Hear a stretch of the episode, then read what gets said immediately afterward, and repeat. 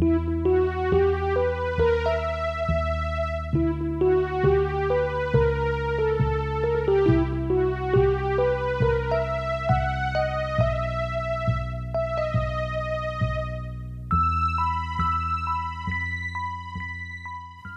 following is a fan-made chapter reading of the web serial Pale by J C. McCrae.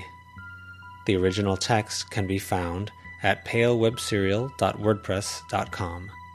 If you'd like to donate to the author, please go to patreon.com slash wildbow. Thank you and enjoy.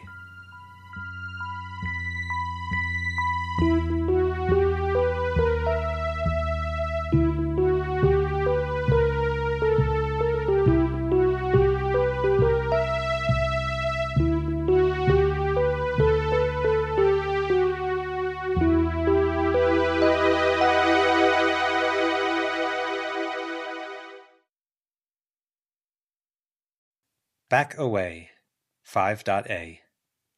Interlude. Clementine slowly pulled up to her parking spot, came to a gentle stop, and then put her battered old car into park. Both hands settled at the very top of the steering wheel, giving it a death grip. A big red pickup with oversized tires and all the trimmings sat in her parking spot.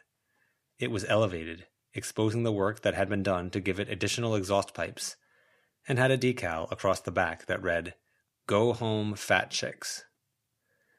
With the way it was parked, it simultaneously occupied Missus Preston's parking spot, and William Love's, and the parking spot of the hoarder in room thirty-seven. It sat diagonally, centered on the point where the four spots met. Frigging Mister Figueroa. She could have called the tow company, but she'd been around the block on this one. She'd been around the block on a lot of fronts.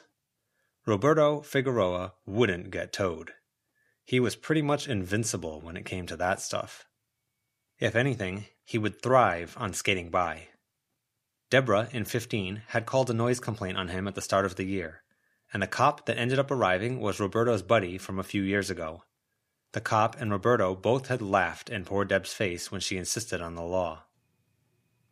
Clem had a pickup truck too, but it was about as different from Roberto's as was possible. It was a K truck, about five feet by ten feet in width and length, and just under six feet tall. It was a little rusty, and there was still a bit of blood in between the interior panels where she hadn't been able to angle in right with a toothbrush, which was only really a problem if she ran the heater too long, and the engine was a hack job because the truck's engine had been too small for it to go much faster than sixty kilometers an hour. The tires were about halfway between the size of a regular tire and a dinner plate, and the truck's bed was shallow, not coming up much higher than the knee. She used that last part, the positioning of the truck's bed, and did a three-point turn before getting out and taking her groceries out of the back of her truck. She placed the bags on the pavement, climbed back in, and reversed into her spot. It put the rear end of her truck between his left front and left back tires. She eased back until she felt the bump of his tire against the back of her truck. She was running a risk that he'd roll over her truck, but she was one of the only people Roberto didn't come after, and about the only thing that slowed him down was being an asshole right back. She had a responsibility. She grabbed the black canvas bags, giving them a quick check over, then headed for home. Mister Morrow was at the back, wearing slippers, pajama pants that looked like hospital issue, and a t-shirt. He was coughing violently, a handkerchief to his mouth. "Are you okay, Randall?" she called out. He kept coughing, not responding. She picked up the pace, hurrying over, as he doubled over, coughing so hard that he couldn't really hold his hand in front of his face, but instead clamped his hand to it, handkerchief held there. "Do you need water?" she called out. With one violent cough, a wet spot appeared in his lap, running down his pants leg. "Oh, buddy," she said, more to herself. It was the awkward kind of situation where she wasn't sure if he'd want that added attention. He half hobbled, half stepped over to the door. "Could you hold the door?" He let himself in, and the door swung closed behind him before she could stick the toe of her shoe out to catch it.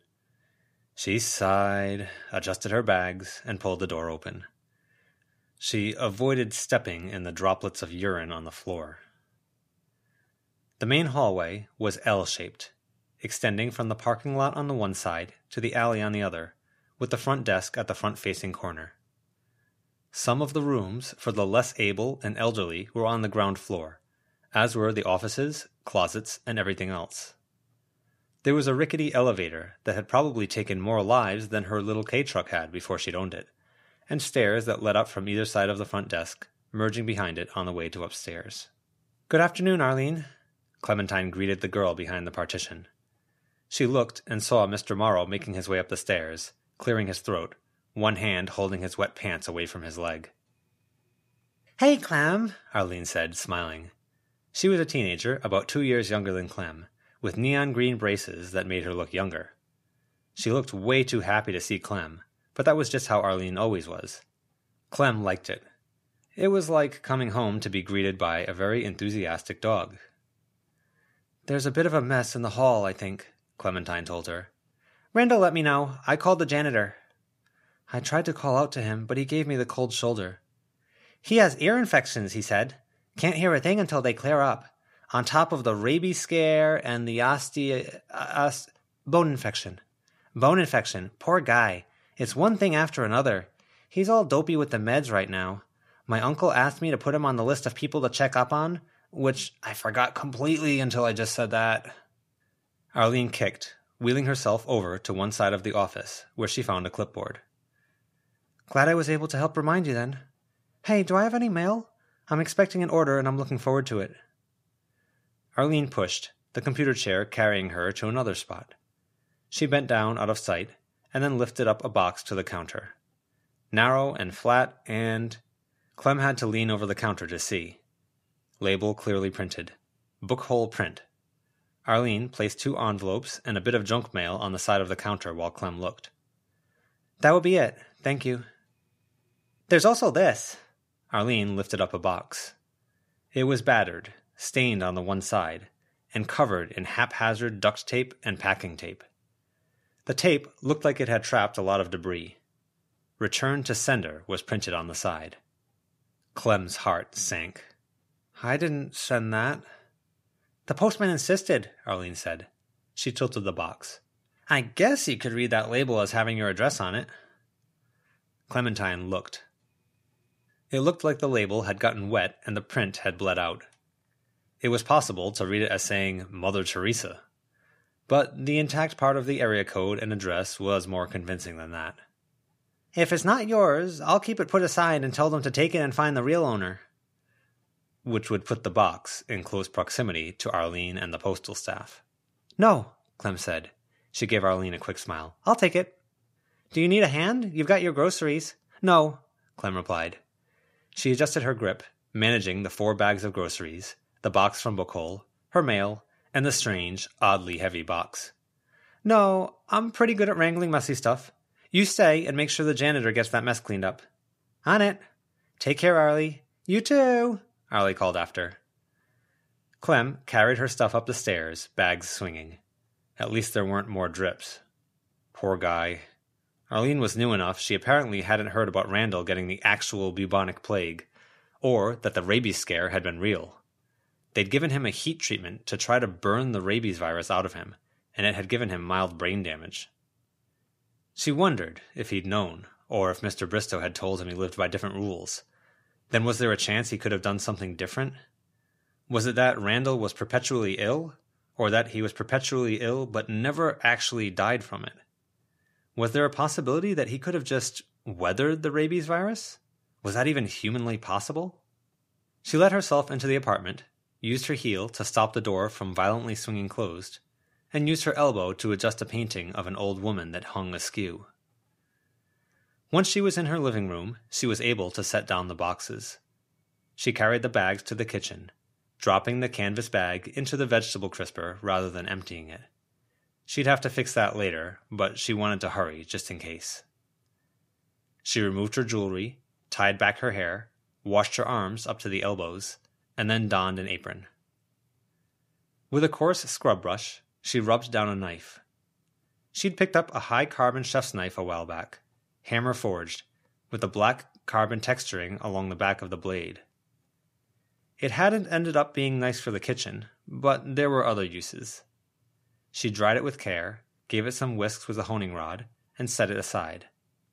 She cleaned up some cast iron tongs in the same manner, without the honing. She carried her stuff over to her coffee table. There were probably rules for this, but nobody was telling her what the rules were.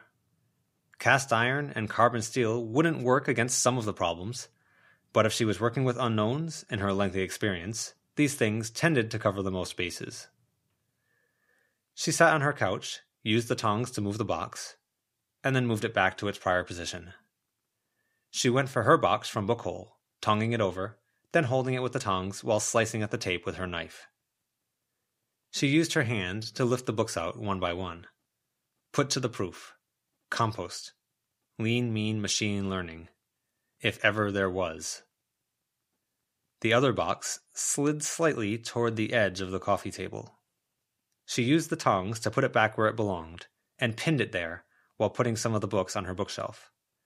She kept things carefully arranged, so her wall of bookshelves had books she'd read starting on the leftmost bookshelves, books she hadn't read on the rightmost side, and some random odds and ends as spacers between. She hummed as she sorted it out, putting away all of the books except the music biography. Now, let's see what you're about. She used the tongs to hold the box while surgically taking care of the duct tape and packing tape. She cut the box down the sides and let them fall flat against the table. She had to peel back newspaper from, it looked like nineteen ninety-five. It looked like a plaque, of the sort that an animal head was mounted on, but the thing mounted was a baby, curled up in a fetal position, wrapped in bandages. There were signs of a tail, withered and rat-like, no longer than her hand, peeking out from the bandages, and most of it was covered except the mouth, which had raw, red flesh extending from the edges of bandages to the small, badly decayed teeth. Hmm. She poked it with her tongs. There was more give than she'd expected. I do appreciate you being upfront with the fact you're going to be horrible, but I don't think I can sell you. And if I can, do I really want to work with the kinds of people who would have you? She set the tongs down and stretched, picking up compost and looking at the first few pages. She had lost her collection of books a while ago, after a word-eating wooden bird had left her mute, unable to read, and had turned all of her books into decorations, the pages white with no ink. She'd owned this before, and she was happy to reread it and refresh herself. Putting her life back together again. It felt good. She went over to her computer, because reading a biography about music composition had to be accompanied with classical music. Discard me. She turned. The little mummy had moved across her coffee table, centering itself. You talk, huh? She asked. There was no response. She turned back to her computer, logging in. Take me to pieces and scatter the pieces to the wind. Burn me to ash and transmute me to elemental flame and air. It matters not. She had a message from Mister Bristow. Screen time me. Why did that make her heart sink as much as the mysterious package finding its way to her?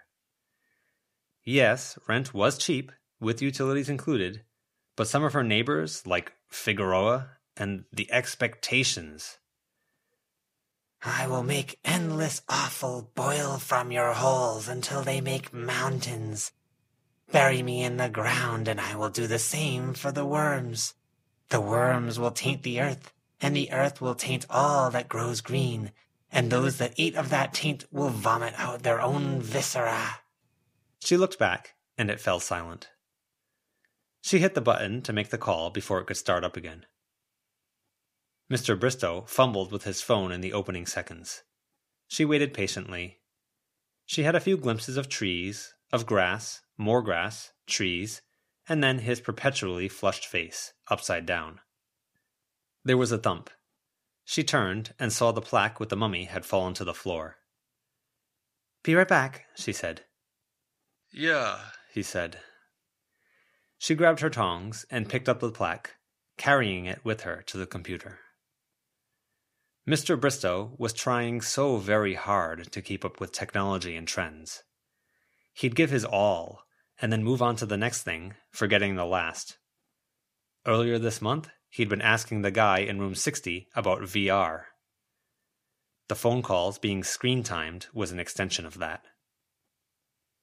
"Any interest?" she asked, holding the thing so he could see it. His face contorted in disgust. "What is it?" "No idea. It talks, though. Lots of stuff about entrails and taint." "That is worrying. I'm going to call a friend about that. How's your apartment?" "It's fine. Everything's in working order. Sink is finicky sometimes. Doesn't always drain." "Let me know if I need to call a plumber." "I'll eat your foreskin and the foreskins of all who follow from your line." "Did you say something?" he asked, huffing. "Sorry, walking. I can't look at the phone and see where I'm going at the same time." "I didn't say anything. Where are you?" "Old place I used to own," he said. "Doing a bit of reconnaissance, seeing how it's doing." The phone stirred. He pointed it at a building. It was long, with a stone exterior. Many of the main windows had a blue tint to them. "It's beautiful. It looks like it's been maintained well." "It isn't. Sorry. Listen, I don't like to bother you. You're a good tenant, and you've been good to my acquaintances. But I'm wondering if I could make a request." He sometimes had a way of talking around things, being so roundabout that by the time he got to the point, the person on the other end was so eager to be done with the runaround that they accepted whatever he was asking for. "What request?" "A minor errand I'm asking some people to do. I can't put the so-called cat and the hound in the same place if I'm not watching them, and there are only so many people I truly trust as chaperones." "These things always wind up being more headache than they're worth, no offense. I usually get a month or two of free rent from you, but—" "Do you want more?" he interrupted. "I don't... I'm fine financially. My business is doing well. I'm getting buyers." "That's so great. That's good. I'm glad you're doing well. You remind me of one of my nieces." "Arlene?" "No, no. Is she still there at the front?" "Yep." "Good for her. Good. I've run through most of my nieces and nephews, and the nieces and nephews once removed. Not many of them have that staying power. I don't like bringing people in off the street." "I like her. The guy you have on the after dark shift is a different story." "Accommodations must be made. Listen, listen. I really would like the help, and I would normally ask Ted. He's reliable, but he's with me. What about an apartment move? You're in the corner now. Do you like the corner apartment?" "I love the corner apartment. I especially love the part where the neighbor to the left of me doesn't let out a scream once an hour, every hour, round the clock." "Oh, that's good. Not so good for this negotiation, though," he said, huffing for breath. It looked like he was on a forest path now, and she could hear water. "I couldn't convince you. Perhaps I could owe you a favor for a later date." "I want information," she said. "Answers." "Ah." "I want to ask you questions and get straight answers. I bring some things up with people you refer to me who buy the quirkier items and they dodge the questions. I want answers to those questions." "I can't, shouldn't, hmm. I do respect you a great deal, Miss Robertjohn. You've been a good tenant." "Please." "I could, hmm, hmm." The plaque she was holding with the tongs jerked. She looked at it. "Hmm." "There's nobody else?" "You would be a perfect fit for this, I think. You get along with them well, and your particular talents, succeed or fail, should... hmm." He said often that he used to be a professor, then a teacher. Even now he tutored, according to Arlene. She felt a bit sorry for his students. She held on to her patience. "Give me a list of twenty questions," he said. "I'll pick one to answer. There can't be follow-up questions." "You haven't even told me the job. How do I know if this payment is appropriate? Also, I'd still like that cut on my rent." "If only my nieces and nephews were on the ball as you are. Hmm. It's a long drive, ten hours. You'd be driving overnight, stopping somewhere along the way. I'd guess a one or two days stay at the location itself. I'll cover all of your accommodations. You'd be looking after Daniel Alitzer and one other." "What about Daniel's little sister? She watches him." "She's with me." "What are you up to? Are Ted and Shelley doing you favors too?" "That could be two of your twenty questions, I think." "They haven't maintained the wooden bridge here. What a shame." He wasn't especially old, but he had an old man vibe to him. "You'll drag your dangling entrails behind you while you blindly wander my tainted realms. Impossible miles of innards, and you'll feel every inch of them." "I'm getting a bit of static," Mister Bristow said. "Can you hear me?" she asked. He nodded. "I'm thinking you should give me ten questions," she said. "You pick one of the ten, and three months of rent, as a starting point." "You will tread on the vitals of others, and they'll tread on yours. Your knees will bend with the pain of each step another takes on what trails behind you. And you, you small, sweat-drenched man, for all that you pretend you are a buffoon and a blowhard, for all that you claw to power, you will be reduced to doing the same, eyeless, stumbling the earth while each step tears more of your endless innards from within you. And you must wander and search, or you'll never find an end to your torment, nor will you find the foreskin you pine for, lost to you." "You there? The connection went fuzzy. There aren't many cell towers this far into nature." "I'm here," Clementine said. For all that he pretends? That was interesting. "Good. Clementine, my dear, I'll send them to you. Listen, I have a meeting with someone. I should go. Thank you for getting back to me. Keep an eye on Daniel. He's a good boy." "We're not done negotiating." "We're... Yes, okay, listen. If it winds up being more stressful, talk to me about it. I know Daniel can have his moods, but he's so good at finding things of value and uncovering patterns.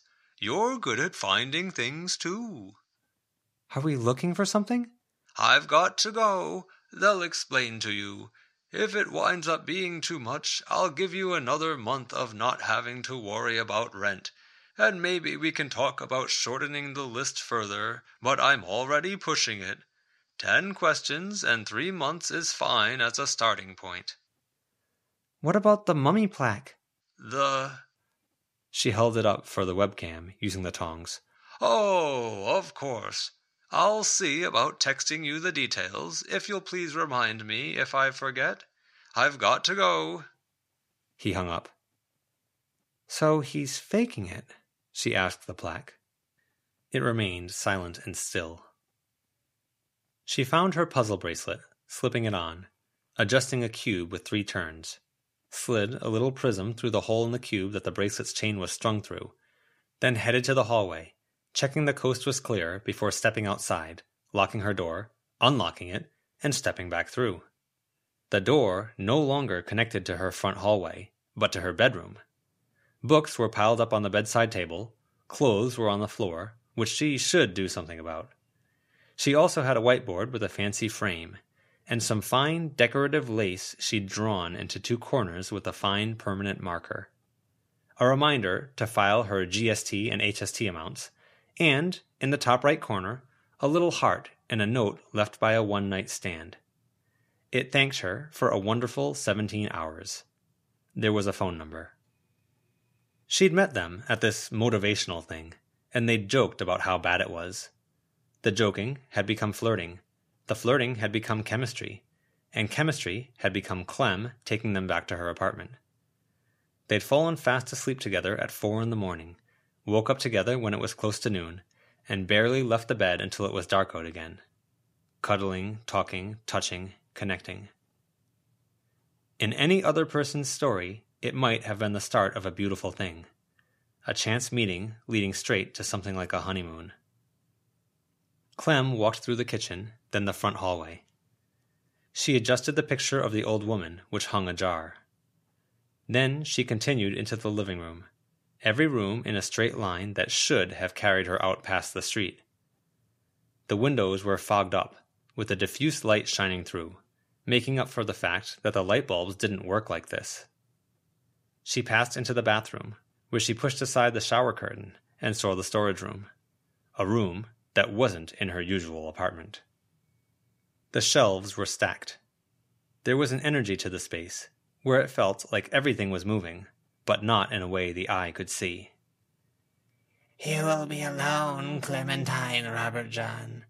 You'll be utterly and completely alone, blind and hurting, hurt by others who have no idea it's you they're wounding as they try to make their own blind way through existence. All of mankind will, every individual an exile." A child's toy in the corner laughed. Something rustled off in the other corner. She checked a case, metal, with several locks and a chain. She gave it a one-handed shake to remind herself of whether she'd left something inside or not. She'd left it locked with a bike lock and several different padlocks, which was annoying. "You will pass from this world alone, scarred, hurting, and ignorant." A music box started up, tinkling. The child's toy giggled again. She strode from the storage room before things could get livelier. She carried the metal box by its handle, the little mummy plaque with the tongs. She passed by the message with the heart again. She couldn't allow someone to get that close. Anyone else would get a love story, possibly something to carry them into old age. But she couldn't risk it. She liked them too much. She needed the answers, the solutions, some hope that there was a normal life somewhere on the far end of this. Maybe then she could put that phone number into her phone, show up at their door and throw herself at them, kiss them and accept them like they'd kissed and accepted her scars. She opened the door to find herself face to face with a short blonde woman with her hair in a side braid, a very straight nose, thin lips, and a penetrating stare. She wore a t-shirt and stretch pants and had a bag with her. "So you are home. I've been knocking," Sharon Griggs said. "Ah, you're going on this trip?" Uh, yeah, hun." Oh, no. She'd been conned. Three months of free rent and one question weren't nearly enough. She'd have words with him. "I've got to do some stuff. Do you want to come in?" "Only if you're doing some of the driving. It's a long trip, and I want to arrive at least tomorrow afternoon. I hate driving when it's dark." Sharon strode into the apartment. In passing, she fixed the picture of the old woman, which hung askew. Daniel was in the hallway. Long-haired, beautiful, languid and clumsy, insightful and lacking in common sense. He held himself like he was wounded somehow, and spoke, and did so with much confidence. "I would hug you and give you a kiss on the cheek, because you seem so sad, Clementine. But that thing you're holding is too ugly." "Right, I should deal with this. Let me... come in, please." Daniel followed her in, keeping a fair distance from her as he did so. The rooms had fixed themselves. The bracelet only really worked if she was alone. Sharon had already migrated into the living room, picking up the book. Clementine, to have the elbow room, went to her dining room table, setting the plaque down with care so the tongs wouldn't scratch the wood, and then got the box. She had to fetch her keyring. She turned to Daniel. Would you watch it? I would take my eyes off it forever if I could. My life is worse for having seen it. God, she loved his voice. She used the keyring to remove the locks. Are you into this stuff? Sharon asked from the other room. The book? Compost? Yeah, I wouldn't read this unless I had to for a class, and I'd put it off until the last minute. I like that stuff. Reading about people leading their true lives, pursuing passions. And the composting stuff? Is that because you're Oriental? I... No. No, Sharon. On multiple levels. It's all sorts of passions and interests. I just got one by a model and one on A I. I didn't mean that in a bad way. It's positive, right? Moms instilling their kids with classical music. My mom drowned when I was nine. There was no instilling. She ignored Sharon, dialing in the combination for the bike lock. May I stop watching it? Daniel asked, sounding pained. You... Yeah, yeah, Daniel. Sorry, Clem said. He turned his back, walking away. You've got the craziest knickknacks, Sharon said.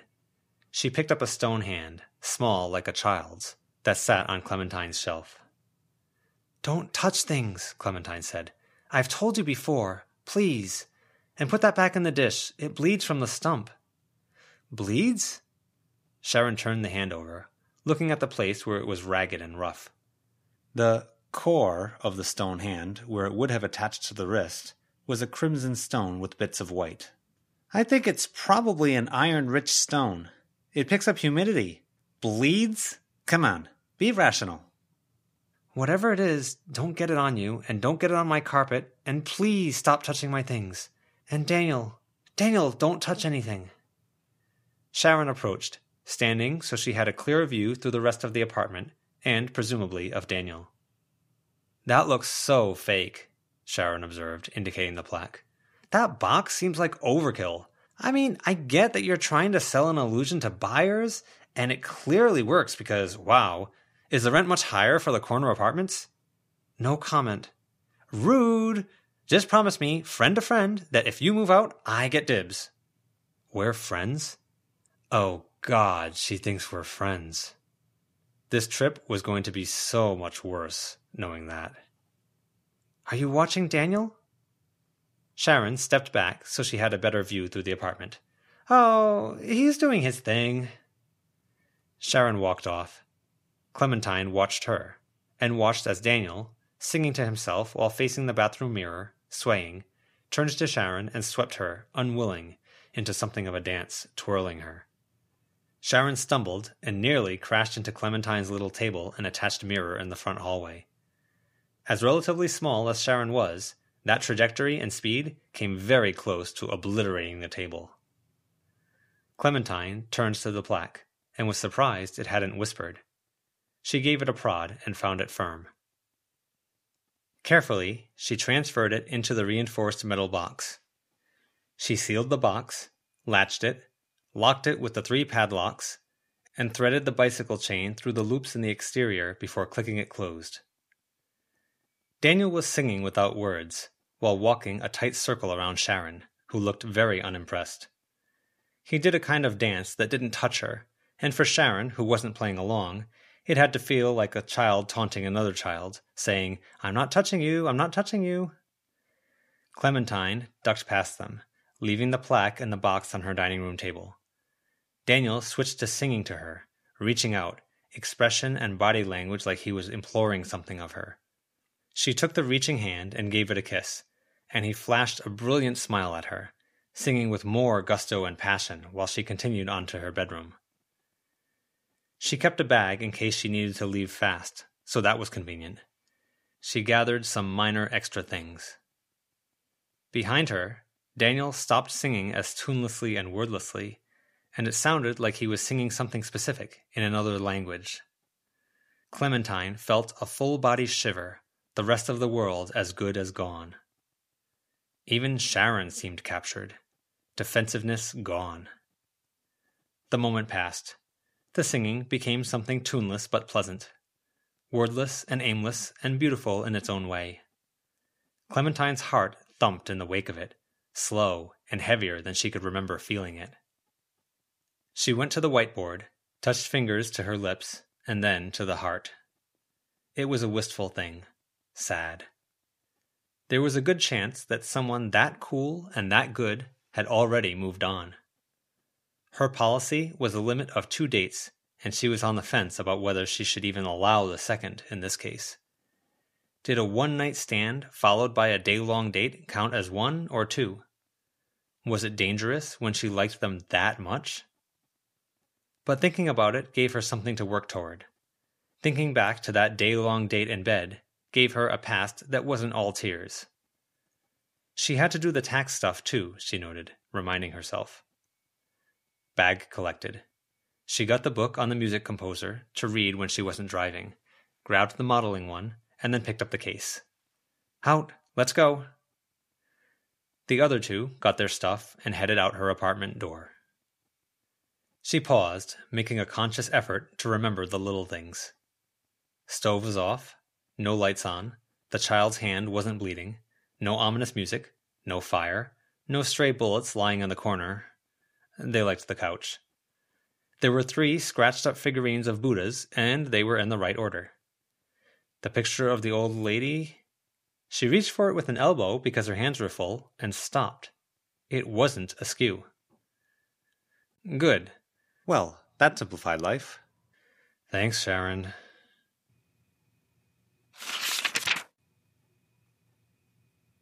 The tire popped as she was rounding a corner. She steered hard, trying to correct, and to avoid the head-on collision with another car that was in the opposing lane. A car horn blared, and Clementine leaned into the steering wheel, shutting her eyes for a moment. It couldn't be simple. It couldn't be easy. Damn it, Sharon complained. They'd had to take a detour, to drop off the metal case with some of Mister Bristow's friends, which had been an event. She'd opened the case, and the normally cool, calm, and collected people had reacted like she'd set them and their houses on fire. She did have experience with houses being set on fire. The matches she let her brother take, the time she'd had to set the matching dollhouse that had appeared across the street on fire, and there was the house she'd tried using as a storehouse for items that had been taken over by the hairball. They hadn't ended up paying her. Between their agitation and Sharon demanding they get moving again, she'd ended up leaving. She'd have to take it up with Mister Bristow. "I swear, if you fucked up my car," Sharon said. Clementine drove onto the shoulder, checking a few times on the other car, which had come to a screeching stop. Sharon climbed right out, and Clementine, once she had checked there was no incoming traffic, slipped out as well, leaving Daniel in the back seat. She walked around the sedan to where the tire had been. It was rags now. "Accident, not malfeasance," Daniel said, leaning out of the open window. "But accidents can be malfeasance." "And grown men can talk like grown men," Sharon said. "Fuck!" "Do you have a spare?" "Yeah, of course. I'm prepared for everything, but I've got camera equipment and computer stuff packed into the back, and I'll have to take it all out." "I'll help," Daniel said. He climbed out of the window with more of a smooth, fluid motion than some people stepped out through an open car door, and dropped down into a squat, before standing like a colt taking its first step. "If you help me with that stuff, you'll get distracted and misplace some of it." "There's a lot to be distracted by," he said. He held out a hand, feeling the wind. "Dust in the wind, and a strong, dizzying smell of blood." "No, there really isn't," Sharon told him. "I'm going to go talk to the driver of the other car," Clementine said. She looked both ways, and then jogged across the street. Hopefully, they would be forgiving. People in small towns were supposed to be nice, right? She approached the window, and slowed as she got closer. She stopped. No driver. Had, had she heard them open the door and leave? But she could smell the blood that Daniel had mentioned. She glanced back to make sure things were okay. In the back seat, multiple trash bags had been lashed around a roughly cube-shaped object. The object had been belted in with the middle seatbelt, but with the sudden stop, it had apparently flopped forward. It rested at an angle against the two front seats, some of the trash bags ripped. Blood dripped down onto the floor of the car. Where it was ripped, she could see red fur. "I think I'm going to take a pass on this one," she decided, speaking to thin air. "I've paid my dues already yesterday." She left it behind, heading back to the others. She reached out for and held a bag for Sharon, while she worked to get the spare tire out of the compartment inside the floor of the trunk. "Are they okay?" "Perfectly. Bystanders are taking care of them," Clem lied. "It looks like they walked off for a breather after that scare," Daniel said, his arms and upper body draped over the roof of the car. He winked at Clem. "Can you not put all your weight on the top of the car and jostle it when I'm preparing to jack it up? Clementine, since you're the babysitter, can you take Daniel for a walk or something?" "I can. You don't want help?" "I can change a tire, hon. I can't deal with that. Not after a ten-hour drive." "I can barely deal with myself," Daniel mused aloud. "I must be insufferable to other people." "I like you just fine," Clementine reassured him. "I'm so touched," he said, as they walked away. He linked arms with her. "And I'm fond of you. If I could do it without hurting you, I'd sweep you off your feet. I really relate there, Dan." "Ah," he said. He touched her chin and turned her head so she faced him. "You fell in love. What a tragedy. Will you pursue him? Her?" "Them. I need to find my way to normal first." "I will be your most ardent ally," Daniel whispered. Then, in a more serious voice, he asked, "How will we do this?" "I need you to be good. I need you to make this job easy. Then I get to ask our landlord some questions." The place they'd nearly collided with the other car was by a triangular bit of grass at the foot of a ski hill. There was a place to pull off and some picnic tables. A family sat at one table. They got up to leave around the time Clem and Daniel were walking by, gathering up snacks and trash, leaving behind a gold watch. "Was that—" Clementine turned, looking back at the car they'd nearly crashed into.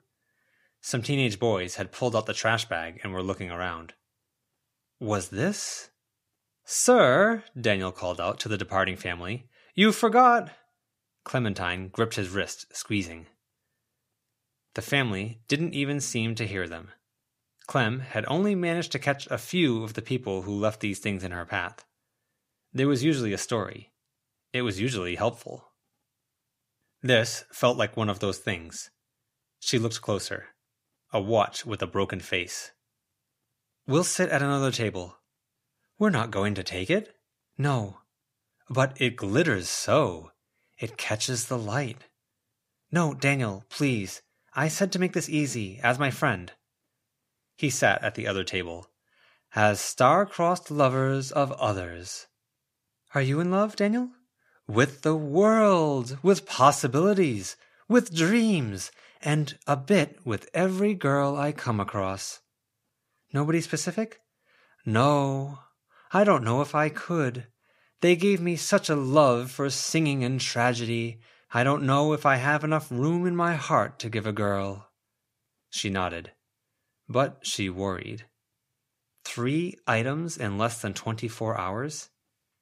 She looked out over the small town. It was just big enough that she could see it all without having to turn her head to take in more of it, framed by hills.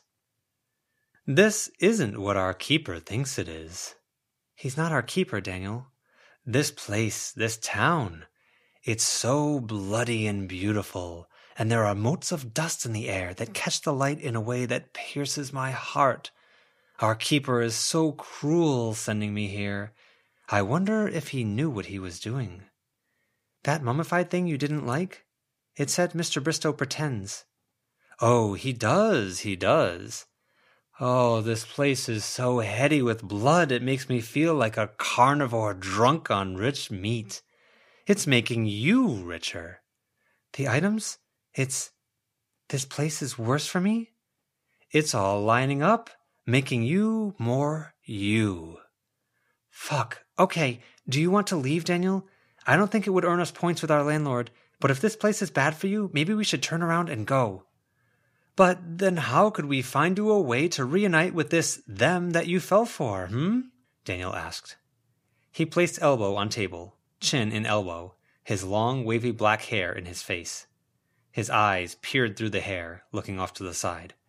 Perhaps we could ask that deer for directions. Clem twisted in her seat. A deer wouldn't be surprising in a town like this, with more nature around it, but... It was a girl, walking through the edge of the woods, with red blonde hair, a raglan tee, and shorts. A girl a bit younger ran behind, with waist-length blonde hair. She's skittish, pretending she doesn't see us. We should be gentle when approaching her. Is this what Bristow wanted us to investigate, or are we getting sidetracked? I think the side track is the main track. That's more worrying than a lot of main tracks I can imagine. I can imagine a lot, Daniel said, but I don't think he would send us to do much killing. You're too gentle, Sharon would hate it, and I'd be very bad at it. I'm so distractible. I leave that sort of task for my little sister. You what? Ho! Daniel called out, raising a hand. Hello! The girl with the reddish hair froze in place. Daniel, don't... He was up out of his seat. Clem had to extricate herself from the picnic bench and chase after. The girl ventured a bit closer. You glitter, Daniel said. Can I help you? The girl asked. You're carrying it. It swims in the air around you. He's quirky, sorry, Clem said. Are you, um, new to Kennet? I haven't seen you around. Not staying for long, Clementine said. You dressed yourself up in it. You took so much care, but you've been using it less. Why be so conservative when you have it to spare? Daniel asked. Paint with bolder strokes. Be bolder. He stepped closer, and between body language and his intensity and tone, Clementine grabbed his arm, stopping him from advancing. The girl took a step back, and the younger one with blonde brown hair stepped to one side, almost protective. The girl looked scared, really scared. Daniel? Clem asked, tightening her grip. He looked at her with the saddest eyes she'd seen. Do you think you could take a seat at the bench? Leave the watch alone. Just give me a chance to ask for directions and stuff. Directions? We have to find you your way to where you have to be. Yeah, please. I can put aside my own heartbreak if it means sparing you from yours, he said. He touched the side of her face. Then, slumping, swaying like he was a bit drunk, he made his way back to the bench. Sorry, Clementine said. I don't, um, I'm not so great with people who are off, apparently. Sorry again, Clementine said. I'm sorry to bother you. I don't want to keep you. You can go back to your walk. I'm going to look after my friend. You should go, the girl said, almost whispering. Clem paused. Leave. Whatever brought you here, whoever, if you've got a goal or there's something going on, I don't think it's worth it. There are other ways that don't make things this messy. Go. Clementine paused. The blonde girl with dark circles under her eyes shook her head. Okay, Clem said. Okay, sure. Yeah, my acquaintance is fixing the tire that blew out. We nearly had a collision. I think it was my fault. A popped tire is your fault? Yeah, Clementine said. Okay. I'll take us straight out of here, if she lets me drive, or I'll convince her to go. Somehow. I know well enough to take advice when I hear it. Thank you, the girl said. I don't suppose I could ask questions? Get some answers? I... I'm pretty wildly desperate. I'm sorry, I don't think I should. Clementine clenched her fists. Your friend is really making himself at home, the blonde girl said. Listen, I'm going to go anyway. We'll get in the car as soon as the tire is replaced, and I'll get them to go even if you won't answer. But please, I scrape by on the little tidbits I can dig up. I don't know if you have any tips or anything. Your friend left, the girl with the reddish hair said. Sharon wouldn't, would she? Clementine turned. She looked to the road and saw that sure enough the car was gone. The other car without a driver was gone, which had had the black bag in it, as were the teenagers and other bystanders. "Sharon, you... your other friend I meant," the kid said. "Daniel." She looked. The picnic table was unoccupied. No, no, no, no, no, no, no. Daniel being off on his own was so much worse, and Shelley might literally kill her if Daniel hadn't been fibbing about that. They both left? They left her like this? Alone? She walked over to the table, trying to see what might have captured his attention. She looked back for the two girls. Both were gone. She pulled out her phone to dial Sharon, because the first priority had to be Daniel.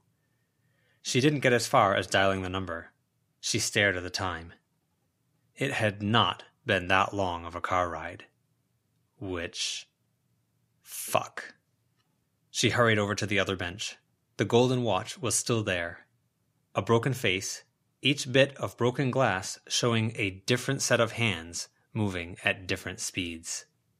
She dialed Sharon. "Hi, you've reached Sharon Griggs. I'm busy filming and can't get distracted with my phone. I hope you understand. Leave a message and I'll get right back to you as soon as I'm done my show." "It's Clem. Call me," she said, leaving a message. She ran her hands through her hair, turning around on the spot. She swiped the phone from the picnic bench, then strode toward the road where the car had been parked. "Fuck!" "Miss?" someone called out. She stopped, turning. It was a woman who might have been homeless from the state of her teeth, with the red face of an alcoholic. "You've got a... a..." The woman pointed at her foot. Clem's shoelace had dragged across the ground, and it had picked up a passenger. "Saw it glinting," the woman said. "Thought you might want to know before you lost it, if it's yours." It was an earring, the hook caught on the fabric of the lace, with a long blue gemstone. Clem spent a few seconds shaking her head, looking down at it. What had Bristow done sending them here? "Thank you," she told the woman. She grabbed the earring and broke into a run. Daniel first. He was most important. She'd start by heading toward the prettiest places and go from there, which looked like the river. She held her tongue until she was out of earshot. This was the worst place for them to be, the worst place for her to be. But she had responsibilities. This has been a fan-made chapter reading of the web serial Pale, by J C McCrae, read by me, Numberwangman. The original text can be found at pale web serial dot wordpress dot com. If you'd like to donate to the author, please go to patreon.com slash wildbow. If you'd like to help with this project, please contact the Italy B M on Reddit. Thank you for listening.